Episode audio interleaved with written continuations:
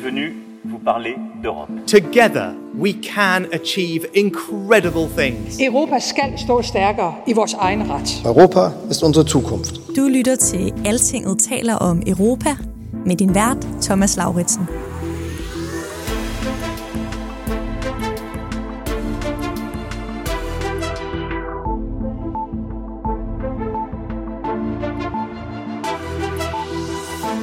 Denmark is also starting to suffer at times from drought. Denmark will also have to deal with coastal protection when sea levels rise. Denmark will also need to work towards sustainable food systems that are shifting.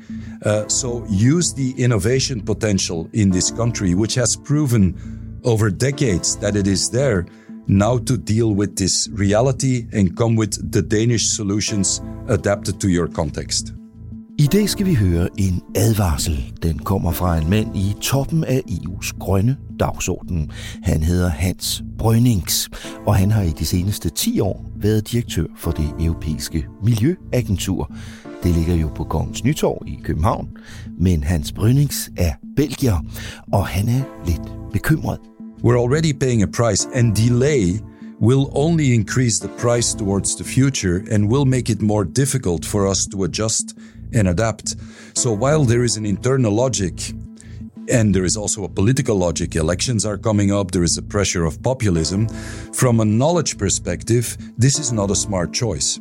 Jeg har mødt Hans Brønnings her få dage, før han forlader jobbet som chef for EU's miljøagentur. Han advarer med både Danmark og andre medlemslande, der ellers har været betragtet som grønne, er begyndt at være skeptiske over for EU's miljøregler. Det gælder ikke mindst nogle forslag om beskyttelse og genopretning af naturområder i Europa, både til lands og til vands, som der er meget modstand mod i øjeblikket. Det rumler også i Europaparlamentet, hvor EU-kommissionens ledende næstformand for den grønne dagsorden, Frans Timmermans, forleden var på besøg i udvalgene for landbrug og miljø. Der måtte Timmermans høre på så meget kritik af forslagene, at han måtte gå til forsvar for de grønne planer. We need to be good ancestors. You can't say, I support the Green Deal, but not the ambition to restore nature. Velkommen til Altingets europæiske podcast, hvor vi denne gang sætter fokus på EU's miljøregler og modstanden mod i hvert fald nogle af dem. Har Danmark tabt den grønne føretrøje i Europa? Det skal vi prøve at finde ud af i dag.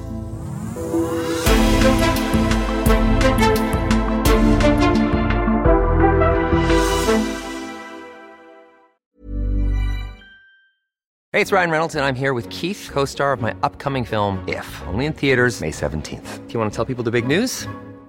All right, I'll do it. Sign up now and you'll get unlimited for $15 a month and six months of Paramount Plus Essential Plan on us. Mintmobile.com slash switch. Upfront payment of $45 equivalent to $15 per month. Unlimited over 40 gigabytes per month. Face lower speeds. Videos at 480p. Active Mint customers by 531.24 get six months of Paramount Plus Essential Plan. Auto renews after six months. Offer ends May 31st, 2024. Separate Paramount Plus registration required. Terms and conditions apply if rated PG.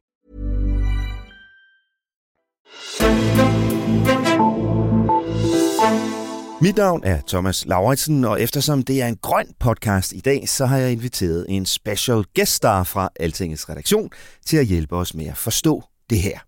Det er vores miljøredaktør, Hjalte Kravsten. Velkommen, Hjalte. Tak skal du have. Hjalte Kravsten er med os fra studiet i København, og hernede i Bruxelles har jeg selskab af Altingets EU-redaktør, Rikke Albrechtsen. Hej med dig, Rikke. Hej, Thomas. Om ikke så længe, så skal vi høre interviewet med den afgående direktør for Miljøagenturet. Men først vil jeg godt lige spørge dig, Hjalte. Vi har jo sådan været vant til at opfatte vores land, Danmark, som en grøn frontløber i Europa. Er det stadigvæk sådan?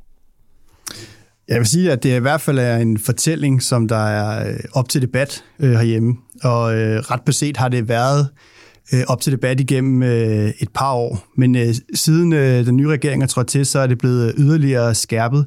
Og det handler især øh, sammen med, at øh, handler især om, at Danmark har, på flere områder har været modstander eller skeptisk over for en række EU-udspil om, øh, om miljøet de seneste par måneder. På hvilke typer miljøpolitik vil du sige, at man kan se, at der måske er en ændring i positionerne her for Danmark? Altså, der, det, man, man ser det på flere områder, men, men det handler særligt om naturbeskyttelse, hvor, øh, hvor Danmark har været ret defensiv, og hvor der også har været ret mange forslag fra EU-kommissionen på det seneste, øh, som har gjort det tydeligt. Man har fra den side enten udtrykt øh, bekymring eller stemt imod øh, forslag, og det er ikke så tit, øh, man ser så, så skeptisk øh, en dansk regering. Hvilke eksempler har vi set på det, hvis vi skulle nævne et par stykker? På, på hvilke politiske forslag fra kommissionen, eller hvilke regler har vi kunnet se en dansk øh, skepsis? Ja, altså et af de mest øh, markante omdiskuterede handler om øh, den naturgenopretningsforordning, som kommissionen øh, foreslog sidste sommer. Det har den her regering jo skulle tage stilling til, hvad man mener, og de, og de er meget, den er meget bekymret på, på mange områder. Det handler især om store erhvervsøkonomiske konsekvenser for, for landbruget og for fiskeriet. Det handler om, at man, man ser store, man har store bekymring for, hvor dyrt det bliver for statskassen at beskytte naturen. Og så er der også en, en stor debat om, hvad det betyder for udbygning af vindmøller. Øh, derudover har der også været en del forslag fra kommissionen de seneste måneder, som handler om, om specifik beskyttelse af havmiljøet, om, om forbud mod, ja. mod bundtrål, om, om nye regler for, øh, for hvor meget af, af, hvordan havbunden skal have det. Og her har den danske regering også igen enten været skeptiske eller stemt direkte imod øh, nogle af tingene. Øh, og så vil jeg sige en ting, som, som øh, en, en stor ting er jo også EU's øh, biodiversitetsstrategi, som nogle af de her ting jo også stammer fra. Øh, og, og der er der et mål om at beskytte øh, naturen. Øh, 30 procent af naturen skal være beskyttet i hele Europa, og 10 procent af den skal være strengt beskyttet. Der har øh, Magnus Heunicke allerede sagt, at i Danmark kommer vi ikke til at kunne leve op til de her mål. Det er simpelthen ikke øh, realistisk. Så det er ligesom et samsurie af mange af de her ting, der gør, at jeg, jeg vil pege på naturområdet, som, som, som der, hvor, hvor, hvor der virkelig er en diskussion om det. Men, men derudover så er der også øh, en dansk regering, der har været skeptisk over for et forbud mod mikroplast. Der er en dansk regering, der har kæmpet for brugen af biomasse, som er, er meget sådan kontroversielt efterhånden, at man gerne vil bruge det ude i kraftværkerne. Så det er det her samlede, som sur man en dansk regering, som, som, er, som har mange øh, sager, som, hvor at de, mm. særligt de grønne organisationer og eksperter osv. Er, er noget, øh, noget bekymrede, ja. som, som, som ligesom tegner det billede af, at man måske har, er ved at forlade den grønne førerposition. Rikke Albrechtsen, jeg vender mig lige til dig, fordi jeg kan huske, at vi to har talt om det her med mikroplast. Ja, det har vi. Det var jo noget med, at din søn, når han skulle ud og spille fodbold, så var der sådan nogle små øh, plastikdimser i hans fodboldbukser, når han kom hjem. Rugby. Nu skal du huske, han er halv irsk. Undskyld, rugby. øh, Rikke, øh, det var jo et eksempel på, hvor vi så her i Bruxelles, at, at den danske miljøminister virkede lidt, øh, lidt modstræbende, det her med mikroplast. Ja, det var det, og det, øh, det var sådan lidt et, et eksempel på der, hvor, hvor øh, regeringen måske er lidt mere øh, rød for den er grøn, eller måske endda ja. blå, hvis, det, hvis vi taler erhvervsinteresser, fordi der, øh, der kunne man se, at øh, der var enormt meget pres fra blandt andet DBU, fordi de sagde, at det her går ud over breddeidrætten, men vi havde også en masse øh, bekymringer fra kommunerne, fordi at de kunne se en regning for sig på øh, flere hundrede millioner kroner for at øh, udskifte deres, øh, deres fodboldbaner, hvis man ikke længere måtte øh, bruge de her, øh, altså det er simpelthen oprevet bildæk, som bliver lavet til sådan noget ja. Øh, gummigranulat, som man, øh, man kylder ud på de der baner, så folk de, øh, vælter rundt i hinanden og glider, når det især når det bliver koldt og sådan noget. øh, og der, der gik der meget, meget lang tid før, at øh, regeringen til sidst kom ombord, og kun efter, at man havde fået nogle meget lange overgangsordninger, der gør, at det her bliver lidt mere sådan håndterbart i praksis ude i, i mm. virkeligheden. Mm. Og det var bare en, øh, en, en, en speciel sag, fordi at det var svært egentlig fra et, øh, et miljømæssigt hensyn at argumentere for, at det var en god idé, at man sådan helt bevidst smider øh, mm. plastik ud i, i naturen. Ikke? Er det din opfattelse, Rikke, at, at Danmark opfører sig mindre ambitiøst på miljøområdet i EU? Det er jo lidt en blandet landhandel, fordi at øh, på for eksempel kemikalieområdet, der vil jeg sige, at der, der har de jo stadigvæk øh, initiativer. Man er øh, blandt andet i gang med at prøve at danne en alliance for at få de her øh, evighedskemikalier, øh, PFAS, forbudt på, på EU-plan også. Øh, men som Hjalte også er inde på, så er det på naturområdet, at der har vi det bare rigtig, rigtig svært. Og det er vi overhovedet ikke alene om. Og der er også sådan andre lande, som ikke nødvendigvis er de mest sådan, sorte i hele unionen, som blandt andet Sverige eller Hollænderne og så også Belgierne her, hvor, hvor vi bor, øh, som også har det altså virkelig stramt med mange af de her øh, naturudspil. Det er jo især os, der ikke har så meget natur at gøre godt med, mm. som også er presset på det her område. Ikke? Mm. Og der, øh, altså, der er det, der er der virkelig en stor kamp lige nu. Hjelte Kravsten, du har jo skrevet en hel del artikler om nogle af de her sager, du nævnte tidligere. Hvad tror du er baggrunden for, at regeringen i Danmark måske ikke er helt så grøn længere, ikke hele tiden i hvert fald? Jeg tror egentlig, Rikke var næsten inde på det. Altså, ja. Jeg tror, at diskussionen den kommer nu, øh, fordi at EU-kommissionen begynder at stille langt mere konkrete og langt mere ambitiøse krav til naturpolitikken, end de gjorde tidligere. Jeg tror også, det er derfor, vi ser, at der er andre lande, som Rikke siger, der også er skeptiske over for det her, som man normalt mener er grønne. Altså, nu bliver der altså virkelig sat, at der skal være 30% beskyttet natur i 2030, øh, og, det, og der bliver sat klare kriterier for, hvad det vil sige at beskytte naturen, og hvad det vil sige at lave strengt beskyttet natur. Og det gælder også på havmiljøet. Øh, det gælder på mange af de der ting, hvor regeringen er bekymret.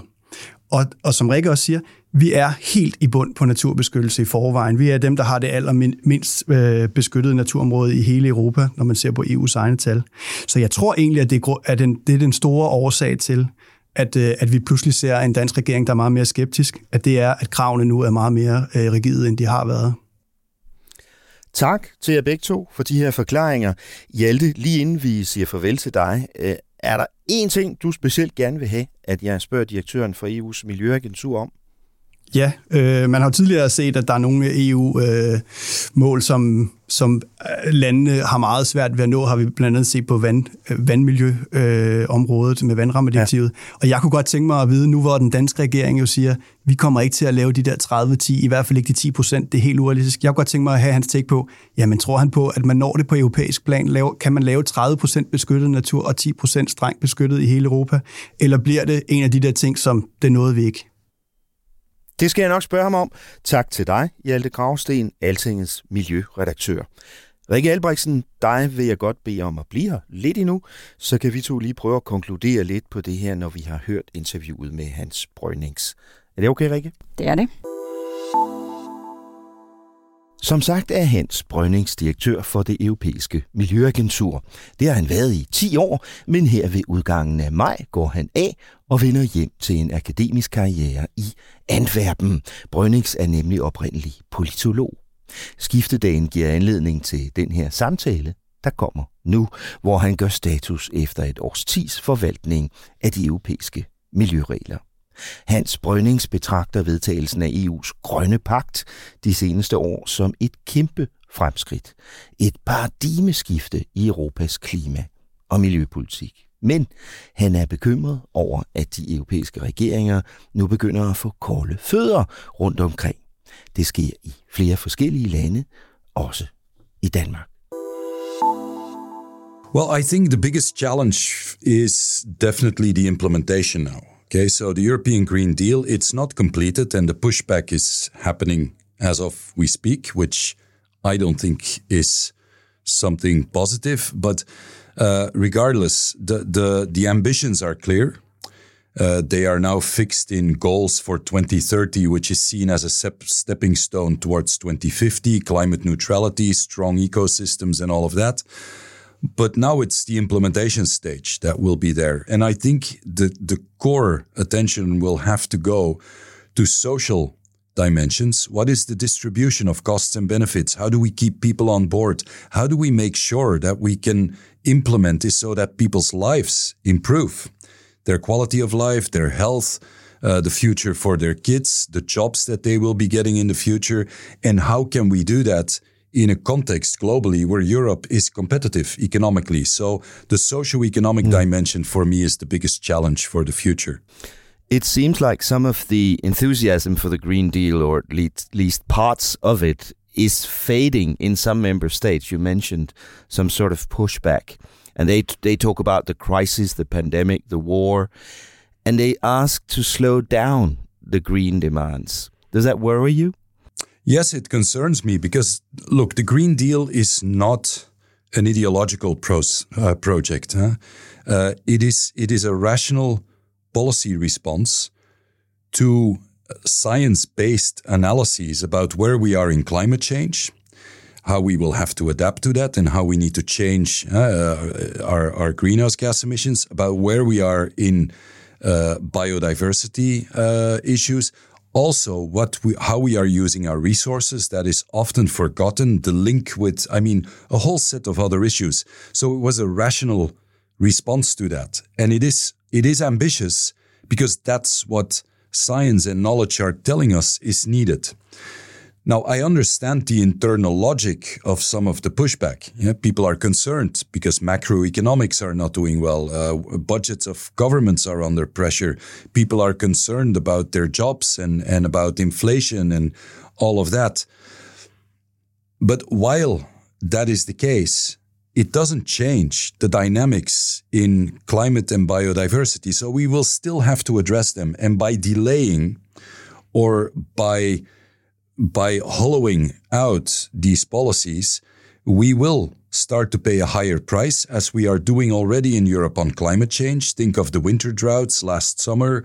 I mean, that, we pay a price for that. Yeah, uh, farmers pay a price. The flooding causes a price. The healthcare systems are under pressure. Forest fires are there. So navigation on the Rhine, who would have thought that that would be problematic? Yeah. So we're already paying mm. a price and delay will only increase the price towards the future and will make it more difficult for us to adjust and adapt. So while there is an internal logic and there is also a political logic. Elections are coming up. There is a pressure of populism. Mm. From a knowledge perspective, this is not a smart choice. But we also see the biggest member states, France and Germany, sort of pushing the brake a little bit at the moment. Uh, President Macron said a few days ago uh, we should maybe have a pause, you know, in some of the green regulation. What's happening there, do you think? Well, what's happening is uh, is in the political uh, sphere and, and the lobbying sphere, on which, as an agency, we are not involved in that. I know. What I do see, though, is that the pushback is now mostly on biodiversity eh, with the nature restoration law.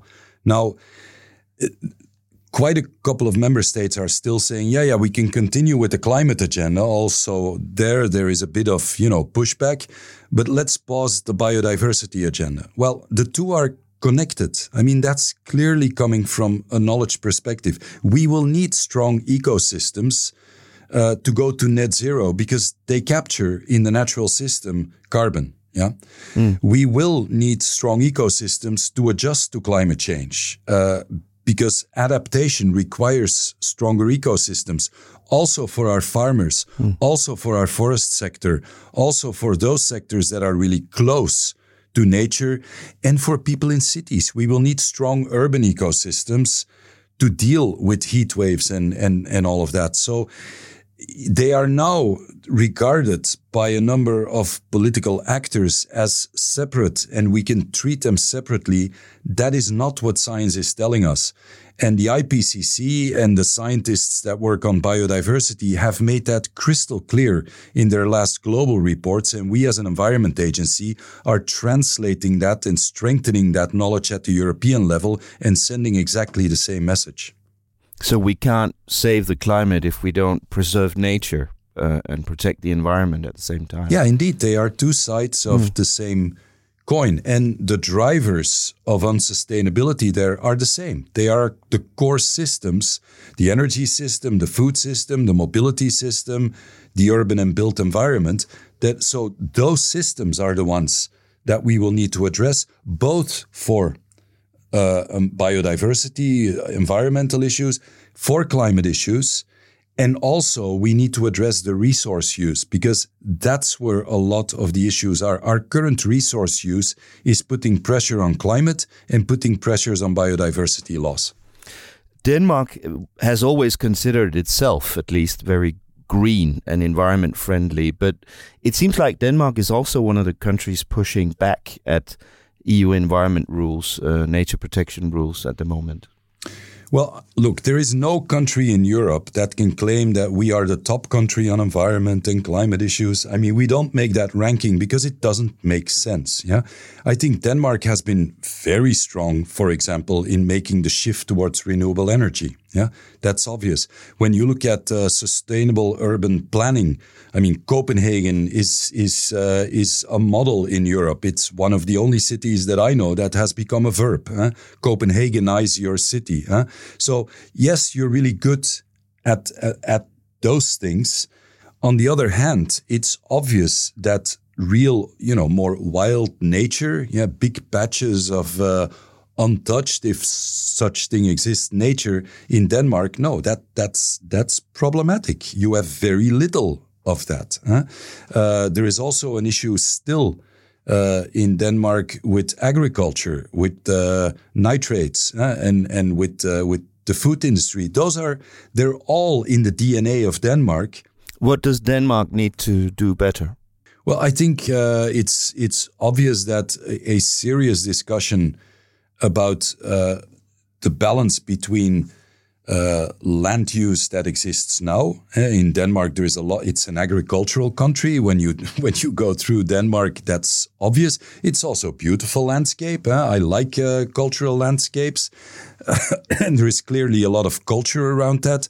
But at the same time, balancing that with uh, with strong ecosystems, resilient ecosystems, and finding a way forward there that uh, that is in line, I would say, with a model of Danish policy making, and that is trying to find consensus, trying to do it in a way that makes economic sense, trying it in a way that puts puts Danish Danish innovation potential at the forefront of how you deal with issues. I mean, for a small country, you have an amazing amount of companies that play at the global level and that are known to be very innovative. Your policies are consensus policies with long term visions, more than in, I would say, quite a number of other countries. Those are really big strengths. And on top of that, you have excellent knowledge uh, actors, top universities, research centers. Everything is there to not push away the necessities of dealing with the future on, on, on climate and biodiversity and resource use, but to embrace that future and have a real discussion about how you can organize a thriving economy within those boundary conditions. It's not by pushing them away that we bring the way forward. This EU biodiversity strategy, uh, among other things, sets up goals of 30% protected nature, land and sea, and 10% strictly protected nature. Is is that at all realistic for a country like Denmark? Yeah, I think it is. Uh, first of all, you've got a lot of sea. Yeah, I would say most of your yeah. natural areas are the marine environment. Yeah.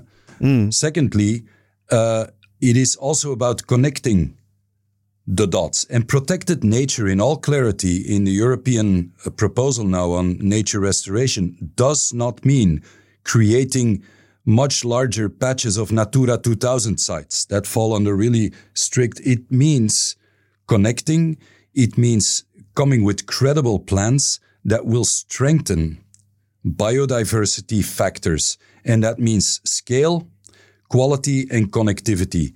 And I think in Denmark, with all the knowledge you have here, and with in many places fairly scarcely populated patches of the country, eh, there is all the opportunity to do that in a way that does not prevent economic activity or land use, but that does it in a way that builds more resilient ecosystems. Denmark is also starting to suffer at times from drought. Denmark will also have to deal with coastal protection when sea levels rise. Denmark will also need to work towards sustainable food systems that are shifting.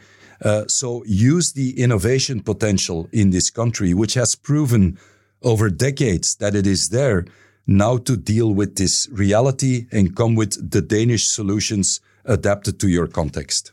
Is it realistic for the EU as a whole to, to protect 30% of nature by 2030? Yes, it is.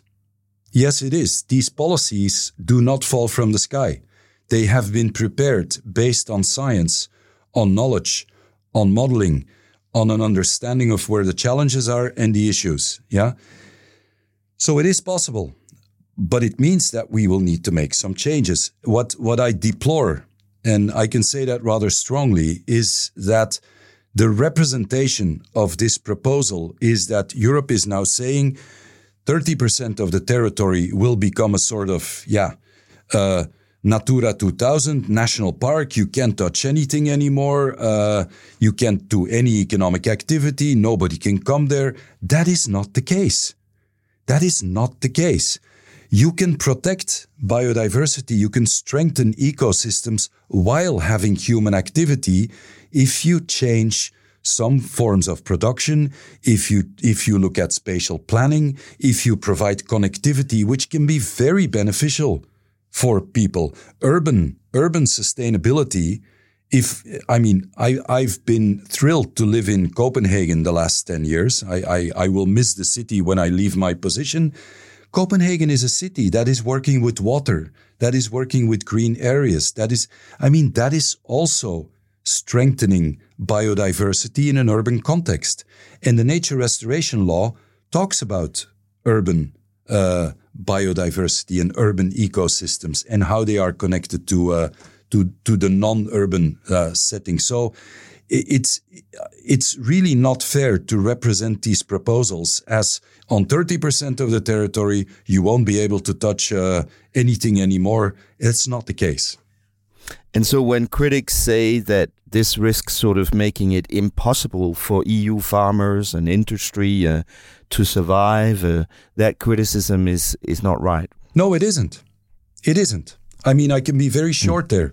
No, I can understand that there are interests behind those positions, but that doesn't mean that it's correct. Tak til Hans Brønnings, mangeårig direktør for det europæiske miljøagentur i København, som han altså forlader her ved udgangen af maj måned. Hans afløser er fra Finland. Hun kommer fra et job som departementchef i det finske miljøministerium, og hun hedder Lena Yle Monnonen. De skal åbenbart hedde noget, der er lidt svært at udtale i det der miljøagentur. Marik Albrechtsen, Jamen, det er jeg nu ret sikker på, at de andre også øh, siger om os. Altså, vi har jo sendt en general øh, advokat til, til øh, EU-domstolen, der hed Henrik Sagmandsgaard Ø. Altså, det ja, siger det bare, good luck. Det er temmelig svært at sige. Ja, ja. og hvem, altså, der er ikke nogen, der har lært at udtale Vestagers navn endnu, ikke? Så, øh, Starker, som de ja. siger her i byen. Rikke, hvad har du især bidt mærke øh, i, her under mit interview med Hans Brønnings? Jamen, det er jo det der med, at øh, klimakrisen øh, ikke venter på, at vi andre øh, kommer med på beatet, og at det hele bliver dyrere, hvis vi venter. Ikke? Øh, men også, at vi faktisk godt kan levere, også mm. på naturdelen, også på alt det, der handler om, øh, ja. øh, om andet end vindmøller, kan man sige. Øh, hvis bare vi sætter os det for. Ikke? Øh, fordi, som vi hørte Hjalte sige tidligere, så er det jo ikke det, som regeringen mener. De siger, ah, at det, er jo, det, det kommer ikke til at ske. Ikke? Og så har de også, hvis man sådan læser ned igennem deres, øh, øh, deres øh, vurdering af øh, de her forslag, som de har sendt over til Folketinget, så, så siger de, at det her må kun ske, hvis, det, hvis Danmark fortsat kan prioritere energi og fødevareproduktion og anlæg og udvidelse af transportinfrastruktur og forsvarsaktiviteter osv. osv. Ikke? Altså, der er mange hensyn, der skal tages, før man kommer ned til det med naturen. Men direktøren for Miljøagenturet, han mener altså, at vi godt kan gøre mere for naturen i Danmark. Rikke, vi hører ham jo for eksempel også sige, at Danmarks voksende modstand mod, mod meget stramme miljøregler faktisk er en del af en trend i Europa nu.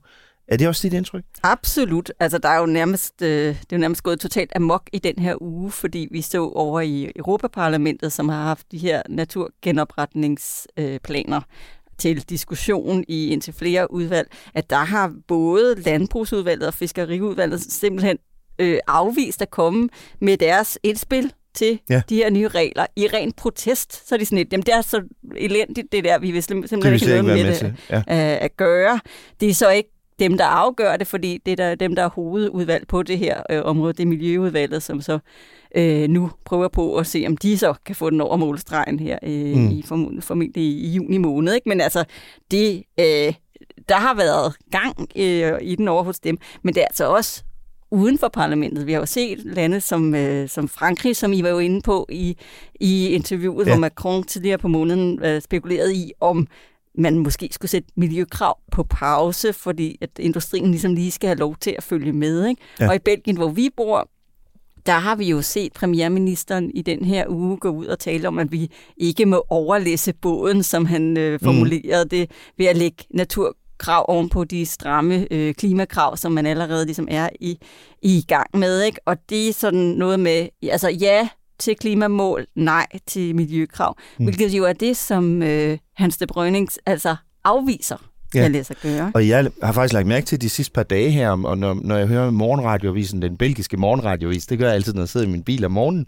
at der har det her faktisk været tophistorie i flere dage nu. Altså, at der er krise internt i den belgiske føderale regering på grund af det her. Og du har jo også set øh, en tendens i Holland, for eksempel, hvor ja. øh, vi havde valg til, til senatet for ikke så frygtelig lang øh, tid siden, hvor det var et, øh, et sådan et bondeprotestparti, der, der blev det allerstørste, og de kom bare fra ingen, altså fra mm. ingen plads overhovedet til pludselig at øh, dominere dagsordenen, fordi de har presset på for, at man øh, ikke må lægge for mange stramme krav ned over landbruget.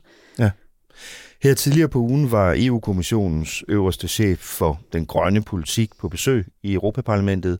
Han er ledende næstformand, han er hollænder, og han hedder Frans Timmermans, og han fik sin sag for både i landbrugsudvalget og i miljøudvalget. We cannot restore our nature unless we stop destroying it. We cannot give our farmers a decent income unless they can farm on healthy soils and in a healthy environment. We cannot make carbon farming work unless we restore nature and improve soil health. We cannot be serious about food security unless we start fixing climate and nature together and we do it now. Rikke, hvad er det, Frans Timmermans prøver at forklare her? Det er det, vi lige har snakket om. Det der med at, ved at spare på miljøbeskyttelsen, så saver man den gren over, man selv sidder på. Ikke? Mm. Altså, at hvis landmændene faktisk vil have, øh, at de kan blive ved med at, at drive noget landbrug, så dur det jo ikke, hvis deres jord eroderer, eller hvis bierne der skal bestøve deres øh, afgrøder forsvinder, eller hvis vandreservoirerne er fuldstændig tomme. Ikke? Mm. Og, og så også det med, at klima- og miljødiskussionen øh, øh, altså, hører sammen, også bare meget bredere. Ikke? Hvis, hvis vi planter træer for at give skygge ind i byerne, så sparer vi på airconditioningen, mm. og hvis vi redder vådområderne, så holder det på CO2'en, som ellers ville slippe ud i, øh, i atmosfæren, og, øh, og så bliver det bare enormt meget sværere at komme i mål med øh, med de mål, som vi har. Mm. Der er, øh, som nævnt, kraftig modstand i, øh, i Europaparlamentet, især hos den store konservative gruppe EPP. Prøv at høre her for eksempel, hvad den konservative ordfører i Europaparlamentets miljøudvalg, hun er også hollænder, og hun hedder Esther de Lange, hvad hun sagde til kommissær Timmermans i parlamentet. Currently, food prices are the main driver of inflation. What does it mean to then take out of production 10% of land? What does that mean for prices and for inflation in Europe? Hvis man freder 10% af landarealerne, øh, så vil det drive inflationen op i Europa, siger Esther de Lange. Er der grundlag for at sige sådan noget, Rikke? Jeg vil i hvert fald godt måske lige sådan spørge lidt ind til præmisserne, fordi at vi har jo altså set, øh, at det måske ikke alt sammen øh, er er sådan lige en til en, øh, i, fordi at det, der er jo også nogle virksomheder, som egentlig bare har skruet priserne op på fødevarer øh, i den her forbindelse. Blandt andet fordi de selvfølgelig var enormt bange for, at, øh, at de der store øh, altså store ryg på energipriserne, at, at det skulle vælte læsset for dem. Mm. Også fordi, at øh, det gør også ud over gødningspriserne osv. videre. Men altså, den del af det har jo stabiliseret sig, og nu er vi altså i en situation, og har sådan set været hele vejen igennem, øh, hvor vi altså ikke mangler fødevarer i Europa. Vi øh, har jo samtidig set, at EU nu simpelthen går ud og, og sætter begrænsninger på import fra Ukraine af hvede og majs og raps og solsikkefrø, fordi at Polen og Ungarn og Slovakiet og Bulgarien var gået ene gang og havde blokeret for import fra det her land, som altså er i krig, øh, og, og, øh, og som har problemer med at eksportere over Sortehavet, fordi altså, det er mineret, og, altså det, øh, og så, men der var de her lande så sure over, at deres markeder pludselig var oversvømmet, og det gik ud over øh, fødevarepriserne der, at de simpelthen gik ind og sagde, nu, nu stopper vi festen her, nu vil vi mm. ikke øh, have varerne til at flyde frit, selvom det må man jo ikke, hvis man er en del af, af EU, bare sådan mm. bestemme, hvad der må komme ind på, på markedet. Øh, så, og jo, man, de har også nogle særlige problemer med, med eksportkapaciteten fra de her områder, men vi kan jo ikke argumentere for på samme tid, at vi har sådan for meget og for lidt mad på markedet. Ikke? Så der er altså nogle flere nuancer end det, øh, end det som hun lægger ja, op til. Ja. Men EPP, altså de konservative i, i parlamentet, de siger altså, at de kan slet ikke acceptere det her forslag, og de lobbyer i øjeblikket benhårdt for, at kommissionen simpelthen skal trække forslaget tilbage, Rikke. Øh, men det, det afviser Frans Timmermans. And there is no such thing as rejecting this proposal and hoping the Commission will come with another one. Let me be very, very clear also in this committee, we will not come up with another proposal. The time simply isn't there. Rikke Albrechtsen, hvorfor er det, at, at øh, man både i Europaparlamentet og i, øh, i regeringerne begynder at få kolde fødder nu? Jamen, det er jo fordi, det gør ondt, det koster penge, ikke? og så også fordi, at øh, der er mange, der taler om, at øh, det var lidt en anden tid, da man begyndte at snakke om det her. Der er øh, selve den store sådan overordnede biodiversitetsstrategi, som det her udspringer fra. Den kom i, i maj 2020, og hvad lavede I der? Jamen, vi sad sådan set i lockdown. Øh, der var vi ved at lære at tage masker, og hvad hedder det, mundbind ja, på og præcis, alt muligt. Det, ja. øh, det, der, det var lige i starten af af pandemien, hvor man ikke rigtig sådan vidste, hvad ville det komme til at koste i længden. Det var længe før vi havde set øh, nogen som helst tegn på en krig i Ukraine. Det var i hvert fald øh, heller ikke øh, energipriserne, der krassede. Vel? Altså, øh, så det vil sige, at der er nogle faktorer omkring det her, som bare helt grundlæggende mm. er anderledes nu. Tre, og som år, også, tre år virker som lang tid. Ja, ja, ja, og som også så bliver malket som for, for alt, hvad det er værd, som, øh, som du mm. lige kunne høre fra, fra øh, EPP-gruppen, ikke? Ja. og de var meget hurtige, nærmest de var omkring på det tidspunkt, at de så faktisk var ude og sige, at, øh, at altså, der måtte ikke komme noget som helst lovgivning, øh, altså efter invasionen, undskyld, mm. øh, hvor der var de meget hurtige til at springe på den vogn mm. og sige, nu må vi endelig gøre noget som helst, der gør, at der kan blive øh, sået så meget som et, øh, et korn mindre i, på europæisk jord, fordi det netop, der er jo fødevarekrise, og der er alt muligt. Ikke? Så, øh, og det blev meget, meget hurtigt som en mm. del af driveren til fortællingen om, hvorfor vi ikke kan det her. Ikke? Ja. Uanset hvilken side man tager i den her diskussion, så tror jeg, vi kan konstatere, at der er en meget stor diskussion med meget stærke holdninger på forskellige sider. Hvad, hvad kan det her ende med, Rikke? Altså ender det i sådan en kæmpe sammenstød mellem regeringerne og kommissionen og parlamentet? Ja, men altså, det er i hvert fald interessant, fordi det ikke kun er på naturgenopretningen, vi ser det her. Det er jo også sådan lidt bredere på, på, på klima, ikke? og også fra lidt uventet kant. Vi så lige pludselig i Tyskland øh, trække stikket på en ellers færdig aftale om øh, nye udslipsmål for biler, ja. som så er blevet, øh, blevet øh, altså Øh, sat tilbage i stikkontakten igen, hvis man vil. altså nu, nu er det kommet igennem. Men så har Frankrig gjort det samme på, på vedvarende energi på grund af deres øh, kæphest omkring atomkraft. Og kommissionen har selv lige bremset et nyt udspil øh, på mikroplast, altså som ikke er det, som vi øh, lige har mm. talt om, som er der, hvor man sådan selv bevidst udleder ting, mm. som øh, for eksempel i granulat til kunstgræs eller andet. Ikke? Men, øh, men, men det er sådan lidt mere bredere mikroplastproblem. Mm. Og der, det er blevet udskudt på ubestemt tid, og der er ikke nogen, der helt ved hvorfor, men det kan jo godt være det, fordi de ikke tør mm. lægge mere øh, sådan pres på landene, når de kan se, hvordan at de reagerer allerede nu mm. på, på alle mulige andre ting. Ikke?